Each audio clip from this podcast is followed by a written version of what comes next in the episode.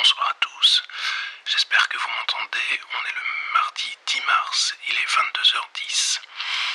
Et on a réussi, enfin, j'espère, à réparer la radio.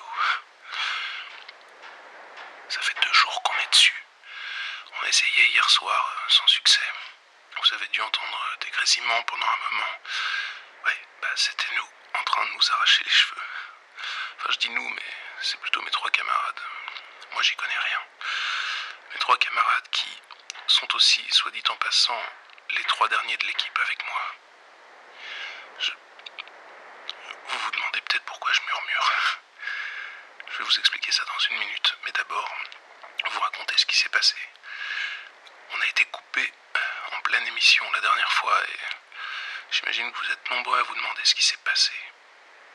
Alors je vous rassure, je vais bien, et mes trois camarades aussi, mais on est les seuls à s'en être sortis. Un type euh, est entré dans l'appartement pendant l'émission. Un type avec un fusil de chasse. Il a d'abord tiré sur la radio et c'est là qu'on a été coupé. Ensuite, il a dirigé le canon sur moi et il s'est mis à parler. C'était. C'était un mec euh, comme un autre, neutre. La trentaine, grand, brun, habillé en sweatshirt avec une espèce de casquette euh, horrible vissée sur le crâne. Bref, aucun signe particulier, même pas une tête de psychopathe, juste un regard tranquille et confiant, presque doux, qu'il a posé sur moi en m'expliquant d'une voix monotone qu'il allait me tuer pour tout le mal que j'avais fait. Je lui ai demandé quel mal. On se connaît Et il m'a répondu que j'étais responsable de tout ce qui se passait, que j'étais dans le coup avec ceux qui nous envahissent, que j'étais un cancer dont il fallait se débarrasser. Alors, j'ai pas eu le temps de lui en demander plus. Les, autres ont débarqué à ce moment-là. Le mec a tourné son fusil et s'est mis à tirer dans tous les sens. Il a abattu deux des nôtres. Deux vies, comme ça, envolées, en un éclair. Et pendant qu'il était occupé à canarder comme un taré, j'ai pris la batte de baseball qui traîne toujours dans ma chambre. Je me suis approché doucement. Et je l'ai frappé à la tête en y mettant Un seul coup. Et un bruit sourd. Comme un sac de plomb qui tombe par terre. Le mec s'est écroulé, raide mort, hein, le crâne fracassé, ouvert en deux. Les coups de feu avaient retenti dans tout le quartier. Ça a fait un, vrai boucan d'enfer. Alors, on a pris tout ce qu'on pouvait, la radio, les courriers, tout ce qui aurait permis de m'identifier dans l'appart. On a mis le feu. Et on est parti. On n'était plus que à ce moment-là. Moi et six gars. On avait à peine mis un pied dans la rue, euh, hors de l'immeuble, que des gens sont arrivés de, de partout. Mais vraiment toutes les ruelles. Il y a des flics, mais aussi des passants, des voisins, une foule compacte qui a enflé en une minute et, qui s'est mise à nous encercler. Alors, même dans la nuit, même sous le seul éclat des, lampadaires, on a bien vu. Tous, ils l'avaient. Ce cercle rouge, comme une traînée de flammes dans l'œil. Un brasier, une brume écarlate qui nimbait leur iris à tous. Ils étaient là pour nous. Ils ont pris trois des nôtres. Ils les ont attrapés, je, je sais même pas comment. Ils les ont engloutis dans la masse comme de la résine qui engloutit des insectes sur l'écorce d'un arbre sans un bruit. Avec le reste du groupe, on a couru dans une ruelle, on s'est dispersé sans trop se concerter, c'était la panique. Et chacun est parti dans une direction différente. Moi, je, sais même plus combien de temps j'ai couru, tout seul, les bras chargés des restes de la radio, en évitant la lumière, les bruits, les gens. Quelques heures après, on s'est retrouvés au refuge, au bunker comme on l'appelle, Juste nous quatre. Les quatre derniers. Voilà. Voilà ce qui s'est passé avant-hier. Et voilà pourquoi je murmure. Ils sont partout depuis le blackout. On est minoritaire maintenant. Les rues leur appartiennent. Ils, vont et viennent en masse là-dehors. Et nous, on doit se cacher. On a essayé de, de les duper, mais ça marche pas. Il repère tout de suite ceux qui n'ont pas été infectés et contaminés. Je sais pas comment dire ça, mais en tout cas, il vous repère. Quoi que vous fassiez. Ils sont là, dans la rue, à chaque carrefour, dans chaque centimètre carré de la ville. Ils marchent et ils s'arrêtent tous en même temps, comme une armée de robots. Et parfois, ils regardent le ciel, les lumières. Alors, ils sont comme les yeux écarquillés, fixant les lumières en, en silence. Ça peut durer une heure, parfois un peu moins. C'est là qu'on peut sortir. Ils remarquent rien à ce moment-là. Vous pouvez passer devant eux et hurler. Ils réagissent pas. C'est le seul moment où on peut sortir.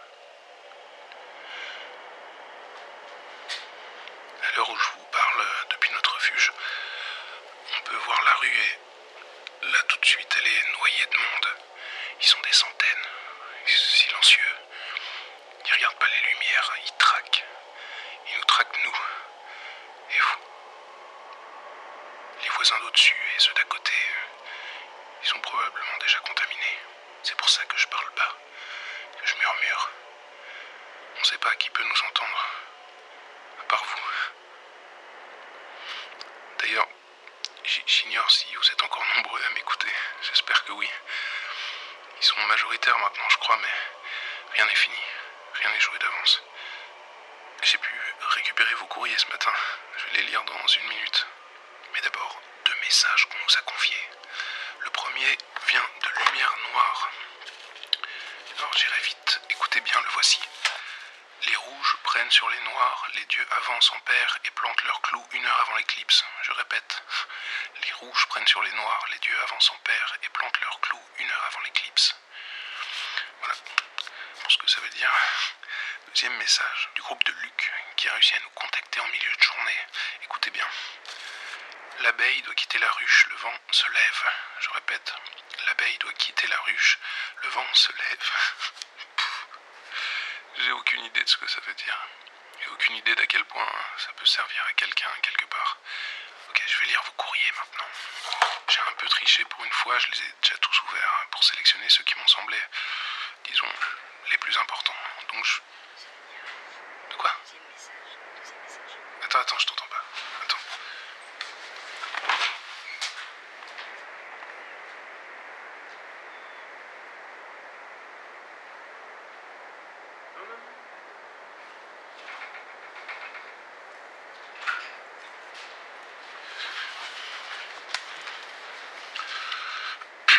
Ok, je reviens dans une minute. Tenez, je vous laisse avec ça. Tiens, à tout de suite, bougez pas.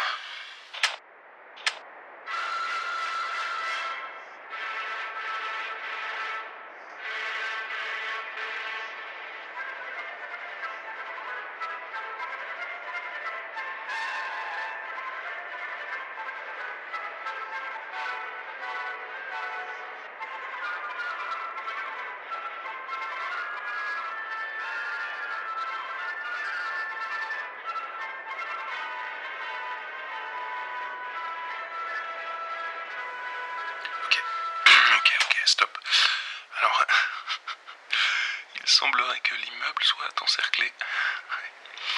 Une foule un peu plus nombreuse que d'habitude entoure le bâtiment et voilà, les gars ont peur que ce soit pour nous. Pardon, hein, j'ai un rire nerveux, mais je suis un peu en panique.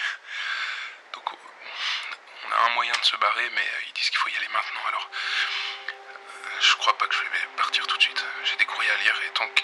Attendez. Quoi Attends, on sait rien. Non mais tant qu'ils entrent pas dans l'immeuble, je continue moi. J'en ai rien à foutre de ça. Écoute, deux minutes, deux minutes. Laisse-moi juste. Allez, j'arrive. Ok. Les plus importants, merde. Où je l'ai foutu ce truc-là Ah voilà.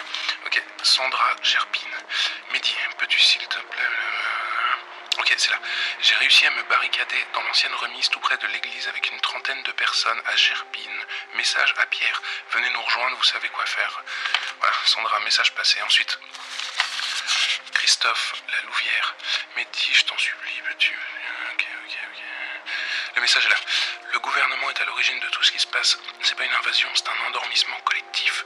Ça pour en finir, pour avoir un contrôle total sur nous. Message à toutes les équipes de la Louvière. Une première attaque se- sera menée demain. Euh, Quoi? Ils sont entrés? Je dois finir, j'en ai pour une minute. Une minute. Ok, message suivant. Merde. Quoi? J'arrive, je te dis, j'arrive. Non mais prépare. Non mais prépare tout, j'arrive. Tu prépares tout. Ok, voilà. Message pour Edouard de la part de Lucie.